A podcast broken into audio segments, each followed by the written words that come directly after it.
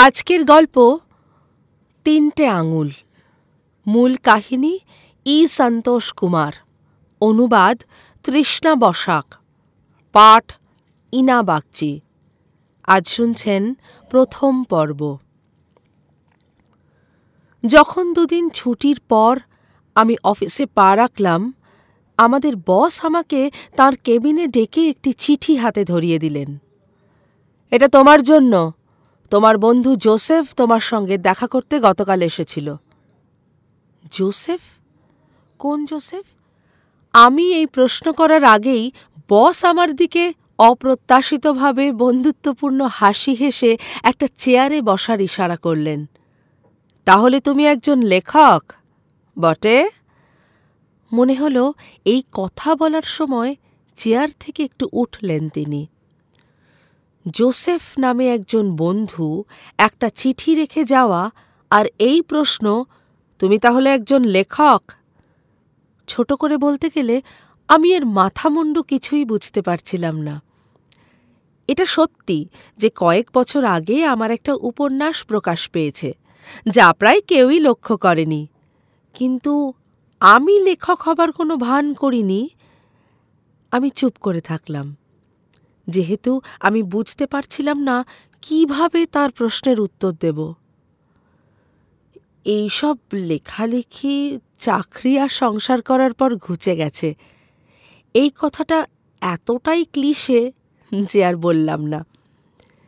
এই লোকটা কি করে আমার সাহিত্যকর্মের কথা জানল, যা এমনকি আমিও ভুলে গেছি?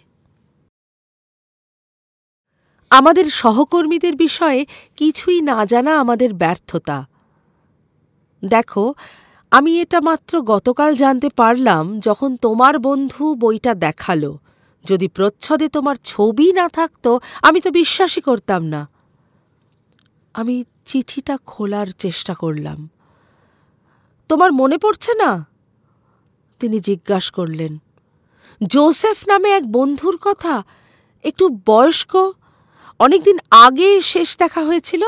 ও বলছিল, জোসেফ জোসেফ, আমি ঠিক চিনতে পারছি না। আমি চুপচাপ বসের দিকে তাকিয়েছিলাম। তোমার বন্ধু একটা অদ্ভুত চরিত্র, বুঝলে? খুবই আকর্ষণীয় চরিত্র। সে আধ ঘণ্টার মধ্যে আমাদের সবাইকে জাদু করে নিল। কি হতে পারে এই লোকটা?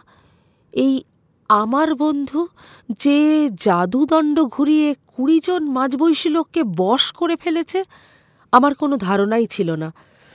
জোসেফ নামের কোনো বন্ধুর কথা তোমার মনে পড়ছে না? এহ, না, হতেই পারে না। সে তোমাকে তো খুব ভালোভাবে চেনে। ও কি তোমার ছবি কেন্দ্রিক উপন্যাসটা নিয়ে আসেনি? আহ, বইটার নামটা যেন কি? মরিচিকা। আমি আড়ষ্টভাবে বিড়বিড় করে বললাম হ্যাঁ হ্যাঁ হ্যাঁ এটাই, খুব ভালো নাম। আমি যদি একটা উপন্যাস লিখতাম, আমিও এরকমই একটা নাম দিতাম। ফোন বাজতে শুরু করলে তিনি কথা থামালেন, কিন্তু রিং থেমে গেলেই আবার বলতে শুরু করলেন তোমার ওকে ভুলে যাবার কোনো সম্ভাবনাই নেই? সে নিজেও একজন দুর্দান্ত শিল্পী। পাঁচ মিনিটে যে কারও ছবি আঁকতে পারে পাঁচ মিনিটও লাগে না। অসাধারণ। যেন কথাটা প্রমাণ করতেই তিনি তার টেবিলের ড্রয়ার খুলে নিজের ছবি দেখালেন। আমি দেখতে পেলাম মাত্র চার পাঁচটা টানে আঁকা এই ছবিতে লম্বা লম্বা কান আর মোটা নাক নিয়ে আমার বস একেবারে জীবন্ত হয়ে উঠেছেন। মাত্র একবার স্কেচটার দিকে তাকালাম। আর অমনি আর অমনি গত দশ বারো বছর কি যেন মুছে দিল। যেন একটা নদী অতীতে একটা জায়গায় এসে থমকে দাঁড়িয়েছিল। আবার একটা উৎস খুঁজে পেয়ে নতুন করে বইতে শুরু করল। অরণ্যের শুকনো বুনো গাছে স্মৃতির নতুন কুঁড়ি গজাল। আর আমি স্মৃতির বৃষ্টিতে ভিজতে লাগলাম। মনাই, খুব কম লোকেই তাকে পুরো নামে চিনত। জোজেফ মনাই। আর তারপর আমি টাইপরাইটারের খটখট শব্দ শুনতে পেলাম। আর শুনতে পেলাম একটা নড়বড়ে বাড়ির চারতলার ওঠার শব্দ। দূরের এক শহরের অন্ধকার সন্ধেগুলো, বিজ্ঞাপনের বোর্ড ধুলো পড়া দিন, লোকজন, বিশাল বলদ, মাথা উঁচু করে অটোরিকশা আর বাসের মধ্যে দিয়ে চলেছে। একটু সামান্য বৃষ্টিতেও কাদার গর্তে বদলে যাওয়া রাস্তাঘাট। উনিশশো নব্বই থেকে উনিশশো তিরানব্বই। এই তিন বছর ওখানে ছিলাম। অন্তত অল্প কয়েকজনের মনে পড়বে একটা পুরনো তিনতলা বাড়ি, যেটা মিউজিয়াম রোড যেখানে শেষ হয়েছে, সেখানকার ট্রাফিক আইল্যান্ড থেকে দেখা যেত। আর একটা সিন্ধি ফাইন্যান্সিয়াল কোম্পানি যেখানে কাজ করত। সম্প্রতি সেখানে যাবার সুযোগও হয়েছিল। সেই বাড়িটা ভেঙে ফেলা হয়েছে আর একটা নতুন আকাশ ছোঁয়া বাড়ি উঠেছে। আমূল পরিবর্তন। দয়াল ইনভেস্টমেন্ট। একটা ছোট্ট ঘরে কাজ করত। কোম্পানির অস্তিত্বের একমাত্র প্রমাণ ছিল দরজায় ঝোলানো ছোট্ট নামের বোর্ডটা। যদিও অফিস ঘরটা ছোট ছিল আর সুযোগ সুবিধেও সীমিত, কিন্তু যারা টাকা জমা রাখত তাঁদের সংখ্যা নেহাত কম ছিল না। যাই হোক এটার কোনো প্রচার ছিল না। বণিকরা, বিশেষত মালায়ালি নয়, এমন বণিকরা সেখানে লগ্নি করত আর ধার নিত। এরা মূলত চিট নিত আর বন্ডেও টাকা খাটাত। যেগুলো পাঁচ বছরে ডাবল হয়ে যেত আর ডবল টাকা পাওয়া যেত। সেই সময়টাতে আমি ওখানে কাজ করতাম। সত্যি বলতে কি, আমি ওই কাজটার জন্যেই ওই জায়গাটায় গিয়েছিলাম। লেখক হবার উচ্চাকাঙ্ক্ষা আর খুব কম মাইনেতে একটা সান্ধ্য দৈনিকে প্রুফ রিডারের কাজের অভিজ্ঞতা। আমার যোগ্যতা বলতে ছিল এই দুটোই। কিন্তু এখানে দয়াল ইনভেস্টমেন্টের পুরো অ্যাকাউন্টিং আমি দেখতাম। অ্যাকাউন্টিং মানে শুধু অ্যাকাউন্টিং নয়। ওখানে আমার কাজ শুরু হতো ডাকে আসা চিঠিগুলো খোলা থেকে তারপর ব্যাংকে যাওয়া, দোকানদারদের সঙ্গে আলাদা আলাদাভাবে দেখা করা, তারপর গাদা গাদা সার্টিফিকেট ড্রাফট রিসিট বম্বেতে পাঠানো স্ট্যাম্প লাগানো, চিঠি খামে ভরা, ডাকে দেওয়া, এই সবই ছিল আমার কাজ। কাজের সময় ছিল সকাল আটটা থেকে সন্ধে আটটা, কিন্তু প্রায়ই আমাকে অনেক রাত অবধি কাজ করতে হতো। সকালে নটা নাগাদ একজন টাইপিস্ট আমাকে সাহায্য করতে আসত। সাধারণত ছটায় সে বেরিয়ে যেত। ওর ছিল অস্থায়ী পদ এবং ওকে দৈনিক মাইনে দেওয়া হতো। এর জন্য টাইপিস্টদের নিয়োগ ছিল বেশি। আমার সময়ই অন্তত পাঁচ ছজন টাইপিস্ট এসে গেছে। প্রতিদিন একশোর ওপর সার্টিফিকেট টাইপ করতে হতো। খুব কড়াকড়ি ছিল যেন নাম, তারিখ আর টাকার পরিমাণে ভুল না হয়। ওদের মাইনেও ছিল খুব সামান্য।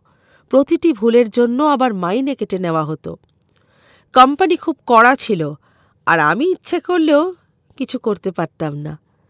কম্পিউটার তখন সবে জনপ্রিয় হচ্ছে। কয়েক মাসের মধ্যেই কাজটা একঘেয়ে লাগতে শুরু করে। অফিসের পর অন্য কিছু করার সময় থাকতই না প্রায়। লেখার কথা তো বাদই দিলাম। যে বইগুলো আমি পড়ার জন্য কিনেছিলাম, সেগুলোতেও ধুলো জমছিল। অন্য চাকরি খোঁজার পর্যন্ত সময় ছিল না। মাঝে মাঝে তো খাওয়া দাওয়াও বাদ দিতে হতো। আমি কোম্পানির সঙ্গে তিন বছরের জন্য চুক্তিবদ্ধ ছিলাম। ওরা স্ট্যাম্প পেপারে আমাকে দিয়ে বন্ড সাইন করিয়েছিল। সময়ের আগে চাকরি ছেড়ে দিলে মাইনের দশ গুণ টাকা ফেরত দিতে হবে। তাছাড়া অন্য কাজ পাওয়াও কঠিন। আর যদিও কোনো চাকরি পাওয়া যেত, আমার ভয় ছিল, এতে মাইনে কম হবে। ওরা সত্যিই প্রাইভেট কোম্পানিতে সাধারণত যে মাইনে দেয়, তার তুলনায় বেশিই দিত। আর তাছাড়া আপাতভাবে আমিই ছিলাম অফিসের ইনচার্জ। এই কোম্পানিতে ঢোকার পর তৃতীয় টাইপিস্ট হয়ে এলো মনাই। সে আমার সঙ্গে তিন মাস কাজ করেছিল। সে ছিল এমন একজন যে টাইপিস্ট হিসেবে ওই অফিসে সবচেয়ে কম কাটিয়েছে।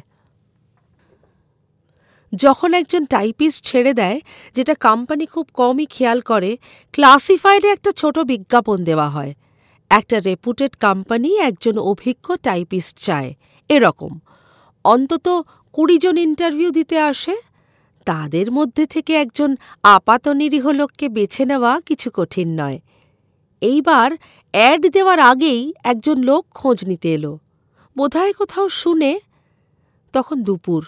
আমি লাঞ্চ খেতে গেছিলাম। যখন ফিরে এলাম, অফিসের বন্ধ দরজার সামনে ওই লোকটি দাঁড়িয়ে। জোসেফ মনাই, সে নিজেই নিজের পরিচয় দেয়। সে জানায় সে কাজের খোঁজে এসেছে, টাইপিং জানে সেটাও জানায়। সাধারণ চাকরি প্রার্থীর চেয়ে বয়সে বেশ কিছুটা বড়। লোকটার পরনে ছিল মুন্ডু আর লম্বা কুর্তা। লম্বা সাদা চুল কানের পাশ দিয়ে দুপাশে পরিপাটি করে আঁচড়ানো, চোখে চশমা আর হাত দুটো কুর্তার পকেটে ঢোকানো। বললাম, আপনি ভালো টাইপিং জানেন, তবে আমরা একটা সুযোগ দিতে পারি। আমার কেমন যেন মনে হচ্ছিল উনি এর উপযুক্ত হবেন না। যেহেতু টাইপিস্ট এ সপ্তাহে আসেনি, অনেক কাজ বাকি পড়েছিল। সে আবার বলল, সে টাইপিংও জানে। আমি তর্জনী দিয়ে টাইপ করি কিন্তু সব কাজ সময়ে শেষ করতে পারি। সে বলল, আমি পুরো বিশ্বাস না করেই তার দিকে কিছু কাগজ এগিয়ে দিলাম। দেখলাম সে টাইপরাইটারের প্লাস্টিক ঢাকনা সরিয়ে তাতে কাগজ পড়াচ্ছে সে যখন টাইপ করতে শুরু করল, আমি আঁতকে উঠে দেখলাম তার বাঁ হাতে তিনটে আঙুল নেই। সে হাতের শুধু তর্জনী দিয়ে টাইপ করছে। দেখে মনে হচ্ছে তিনটে আঙুল যেন কেটে নেওয়া হয়েছে। ধারগুলো থমকে আছে। আমি আর ওদিকে তাকাতে পারলাম না। আমরা এ নিয়ে কথা বললাম না, কিন্তু টাইপরাইটারের ছন্দ শুনে বুঝতে পারলাম, মনাইয়ের টাইপিং স্পিড খুব ভালো। সে কোনো রকম ভুল না করে টাইপ করে চলেছে। কারেকশনের দরকার হচ্ছে না। কাজটা দেখভাল করারও দরকার হচ্ছে না। এক সপ্তাহের মধ্যেই সে অফিসে নিজের সব কাজ বুঝে নিল, এমনকি অবসর সময় আমাকে সাহায্য করতেও শুরু করল। খুব ভালো হলো তুমি এই অফিসে ঢুকেছ আমি ওকে বললাম। না হলে আমি তো এমনকি আটটাতেও বেরোতে পারতাম না মনাই আমার দিকে ফিরে হাসল। সে ততক্ষণে নিজের কাজ শেষ করে জালনায় দাঁড়িয়ে দিগন্তের দিকে তাকিয়েছিল। এখন যখন আমি খানিকটা সময় পাচ্ছিলাম আমি কিছু গল্পের চূড়ান্ত খসড়া করে বিভিন্ন পত্রিকায় পাঠাতে শুরু করি। যদিও সবকটাই সঙ্গে সঙ্গে ফেরত এসেছিল। মনাই দুপুরে অফিস থেকে বেরিয়ে যেত। সে বাড়ি গিয়ে লাঞ্চ করত। সঙ্গে টিফিন আনার অভ্যাস তার ছিল না। সে আমাকে বলেছিল, তার বাড়ি কাছে নয়। প্রায়ই সে অনেক বেলা করে ফিরত। এইসব দিনে সে বিকেলে আর কাজ করত না। হয় কুঁজো হয়ে বসে থাকত না তো খুব ঘটা করে পান বানাত। সে এত এত পান চিবিয়ে খেত যে অন্যদের কাছে মনে হতে পারে এটা অনন্ত একটা প্রক্রিয়া। একটার পর আরেকটা, একটার পর আরেকটা। পান খাওয়াটা তার খুব অদ্ভুত ছিল। এটা ঠিক সে রোজ করত না, মাঝে মাঝে সে কাজ বন্ধ করে বেরিয়ে যেত। অনেকক্ষণ পর ফিরত। মাঝে মাঝে অফিস বন্ধ হবার মুখে ঘামতে ঘামতে সে ছুটতে ছুটতে ফিরত। যেহেতু সে তার কাজগুলো চটপট করে দিত, তাই এ নিয়ে কিন্তু আমি আর ঝামেলা করিনি। হয়তো বয়সের বিরাট তফাতের জন্যই আমাদের মধ্যে একান্ত কথাবার্তা খুব কমই হতো। একদিন বিকেলে মনাই আমাকে জিজ্ঞেস করল, তুমি জ্যোতিষে বিশ্বাস করো?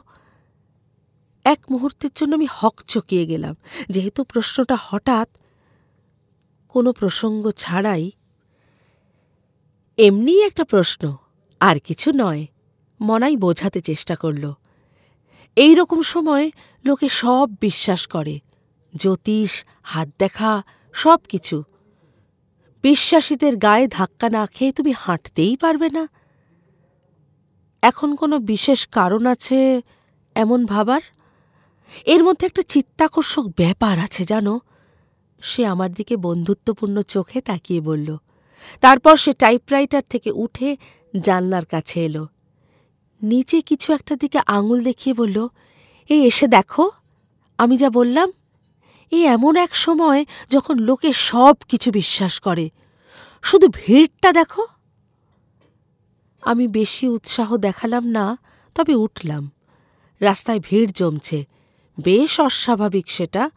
একটা ঝাঁকড়া গাছের নিচে একজন গেরুয়া কাপড় পরা হস্তরেখা বিশারদ একজন মহিলা। কিন্তু সেটা বিস্ময়ের কারণ নয়। যখন এখানে প্রথম আসি, তখন থেকেই একে দেখছি। বাস স্ট্যান্ডের প্রতীক্ষালয়ের ছাউনির নিচটায় উনি সাধারণত বসেন। উনি সেই জ্যোতিষী, তাই না? সে বিস্মিত হয়ে বলল, তুমি ওকে চেনো? নিশ্চয়। ও কি আমার হাতও দেখিয়েছি। তোমার এসবে বিশ্বাস আছে? মনাই তার প্রথম প্রশ্নটা আবার করল। ভাবছিলাম, আমার বিশ্বাসের এত কিসের গুরুত্ব? ওহ, স্রেফ মজার জন্য। প্রশ্নটা এড়িয়ে যেতে চাইলাম আমি। উনি কি ভবিষ্যৎবাণী করলেন? মনাইয়ের গলায় উত্তেজনা। সে অনেক দিন আগের কথা, বেশি কিছু না, এই দু তিনটে কথা। একটা বলেছিলেন যে আমি এই শহর ছেড়ে চলে যাব। সে তো তোমার চুক্তি শেষ হলে যাবে বটেই। তাছাড়া তুমি কম বয়সী, তোমার পক্ষে আরেকটা চাকরি পাওয়া সহজ। মনাই তর্ক জুড়ল। উনি বলেছিলেন, আমি অন্য একটা শহরে আরেকটা চাকরিতে ঢুকব। সেটাই স্বাভাবিক? উনি এটাও বলেছিলেন যে এই কোম্পানিতে তালা ঝুলে যাবে।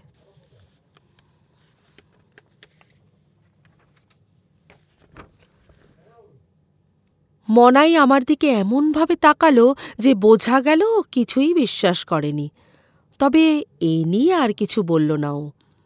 এই উত্তর ভারতীয় সংস্থা, যার গ্রাহকদের মধ্যে যথেষ্ট সুনাম আছে, পঞ্চাশ বছরের মজবুত ইতিহাস আছে, সেটা বন্ধ হয়ে যাবে। এমন কথা বলতে অসাধারণ বুকের পাটা লাগে।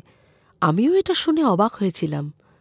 মনাই চশমা মুছতে মুছতে জিজ্ঞেস করল এসব কবে বলেছিলেন? বেশ কিছুদিন আগে। মনে হয় আমার প্রথম আসার সময়। আমি এসবে বিশ্বাস করি না, মনাই বলল। আমি এসবের বিরুদ্ধে বেশ কিছু সময় ধরে আন্দোলন করছি। যুক্তিবাদী আন্দোলনের একজন কর্মী আমি। আমি ওদের প্রকাশনায় সাহায্য করতাম। যাবতীয় ধ্যান কেন্দ্র আর প্রার্থনা সভার বিরুদ্ধে প্রতিটি প্রতিবাদ আর বিক্ষোভে আমি অংশ নিয়েছি। আমি শবরীমালার মকরজ্যোতির বিরুদ্ধে প্রতিবাদীদের একজন ছিলাম। একটা বিরাট আগুন জ্বালিয়ে সে সময় আমি আমার চেয়ারে ফিরে এসে কাজ শুরু করলাম।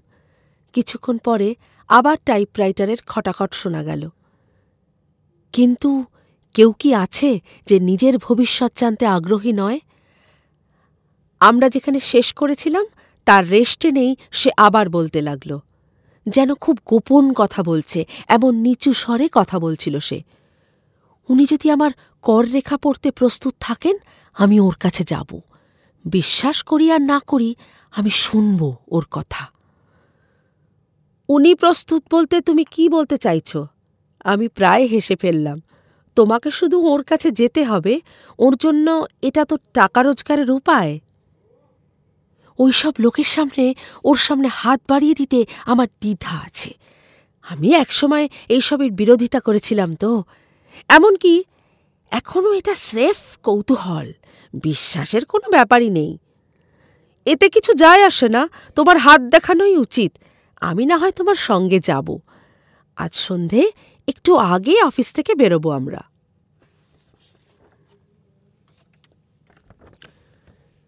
সেই সময় বেশি ভিড়ও থাকবে না। আমি ওকে উৎসাহ দেবার চেষ্টা করলাম। মনে হয় উনি সবার হাত দেখেন না। একটা নির্দিষ্ট সংখ্যা হয়ে গেলে সেদিনের মতো বন্ধ করে দেন। ভিড়ের মধ্যে কে যেন বলছিল, ওর দৈবী ক্ষমতা আছে। মনাই উপহাস করে বলল দৈবী ক্ষমতা? তা তো জানি না। আমি কাজ করতে থাকলাম। তবে একটা কথা জানি, ওর চোখে দৃষ্টি নেই। মনাই আচমকা টাইপ করা থামিয়ে আমার দিকে অবিশ্বাসের চোখে হাঁ করে তাকালো। হ্যাঁ এটাই সত্যি। উনি একটা পালক দিয়ে অথবা আঙুল ছুঁইয়ে হাত পড়েন। আমি বললাম, আরে, সেটা নির্ঘাত অভিনয়। এটা আমিও ভেবেছিলাম কিন্তু। আমি গলা নামালাম আরও আমার কাছে প্রমাণ আছে। একদিন আমি ওকে খোলা জায়গায় উবু হয়ে পেচ্ছাপ করতে দেখেছিলাম। বেশ অন্ধকার তখন। ছেলেরা এমন করে, কিন্তু কেউ দেখার দূরতম সম্ভাবনা থাকলেও মেয়েরা এমন করবে না কখনোই। যতই বয়স হোক না কেন, তাই না? তিনি এটা করলেন, এই ভেবে যে কাছাকাছি কেউ নেই। সত্যি বলতে কি, তখন ওখানে অল্প কজন লোক শেষ বাস ধরার জন্য দাঁড়িয়েছিল পরবর্তী পর্ব শুনবেন আগামী বুধবার।